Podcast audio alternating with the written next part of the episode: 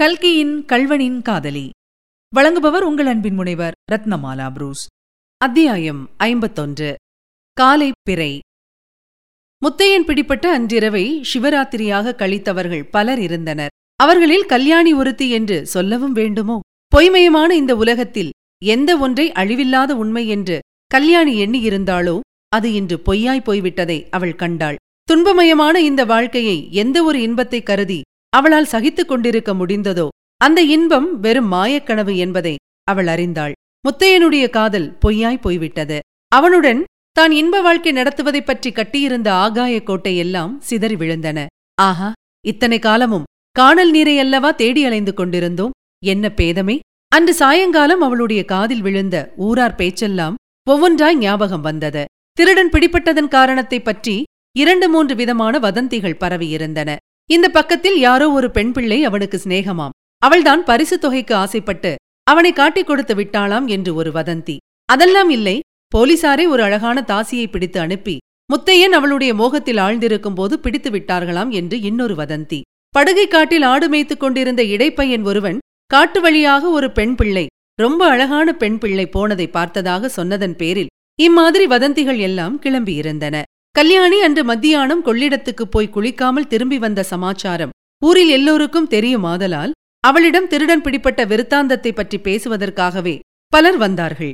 முத்தையனுக்கு கல்யாணியை கொடுப்பதாக முன்னொரு பேச்சு இருந்தபடியால் அவளுடன் இதை பற்றி வம்பு வளர்ப்பதில் அவர்களுக்கு ஒரு சுவாரஸ்யம். ஆனால் கல்யாணியோ தான் ஒரு வார்த்தை கூட சொல்லாமல் அவர்கள் சொல்வதையெல்லாம் மட்டும் ஆவலுடன் கேட்டுக்கொண்டிருந்தாள் இரவு தூக்கமில்லாமல் புரண்டு கொண்டிருந்த போது மேற் சொன்னதெல்லாம் கல்யாணிக்கு நினைவு வந்தது. வதந்திகளுக்கும் உண்மைக்கும் எவ்வளவு நெருங்கிய சம்பந்தம் என்பதை எண்ணி அவள் திகிலடைந்தாள். கோர்ட் விசாரணையின் போது ஒருவேளை தன்னுடைய ரகசியம் வெளியாகி விடுமோ?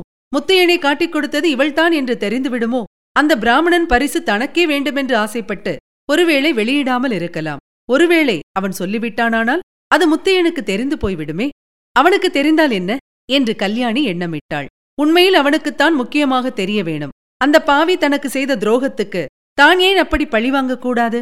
ஆமாம் விசாரணை நடக்கும்போது கோர்ட்டுக்கே போய் நான் தான் முத்தையன் இருக்குமிடம் சொன்னேன் எனக்கு கொடுங்கள் பரிசை என்று கேட்கலாம். முத்தையன் கைதி கூண்டில் நிற்கும்போது அம்மாதிரி போய் கேட்க வேண்டும். அப்போது அவன் முகம் எப்படி இருக்கும்?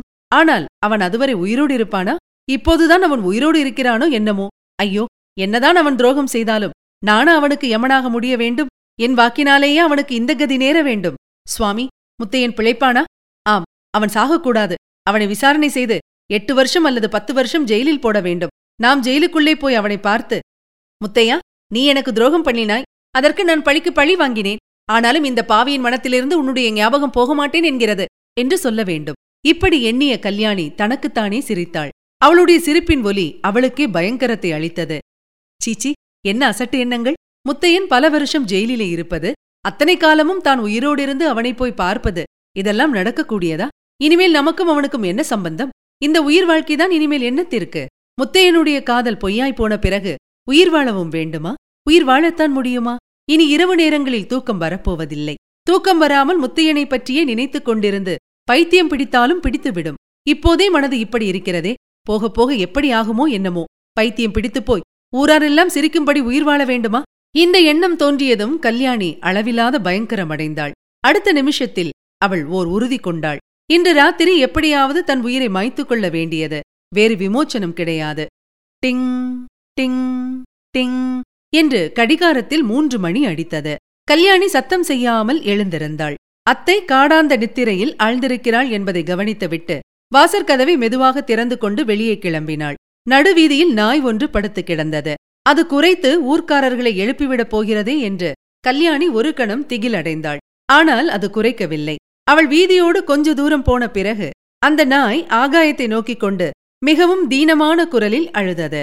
நாய் அழுதால் யமன் வருவதற்கு அறிகுறி என்று கல்யாணி கேள்விப்பட்டிருந்தபடியால் அவள் உடம்பு சிலிர்த்தது. கிருஷ்ணபட்சத்து காலை பிறையின் ஒளி மங்கலாக பிரகாசித்துக் கொண்டிருந்தது. கல்யாணி ஒரு கையினால் நெஞ்சை அமுக்கி பிடித்துக் கொண்டு கொள்ளிடக்கரையை நோக்கி நடந்தாள். ஆற்றிலே விழுந்து இறந்து போய்விடுவது என்னும் எண்ணத்துடனேதான் அவள் அந்த நேரத்தில் வீட்டை விட்டு கிளம்பியது. ஆனால் கிட்டத்தட்ட ராஜன் வாய்க்காலின் அருகில் வந்தபோது அவளுக்கு ஒரு சந்தேகம் தோன்றிற்று. ஐயோ தனக்கு நீந்த தெரியுமே தண்ணீரில் விழுந்தால் நீந்தி கரையேறத்தானே தோன்றும்? உயிர் போகுமா? கழுத்திலே கல்லை கட்டிக் கொண்டு விழுகிறது என்று சாதாரணமாய் சொல்வார்கள். நிஜமாகவே அப்படி செய்ய முடியுமா? கொள்ளிடக்கரையில் கல்லுக்கு போவதெங்கே? அல்லது கயிற்றுக்குத்தான் எங்கே போவது?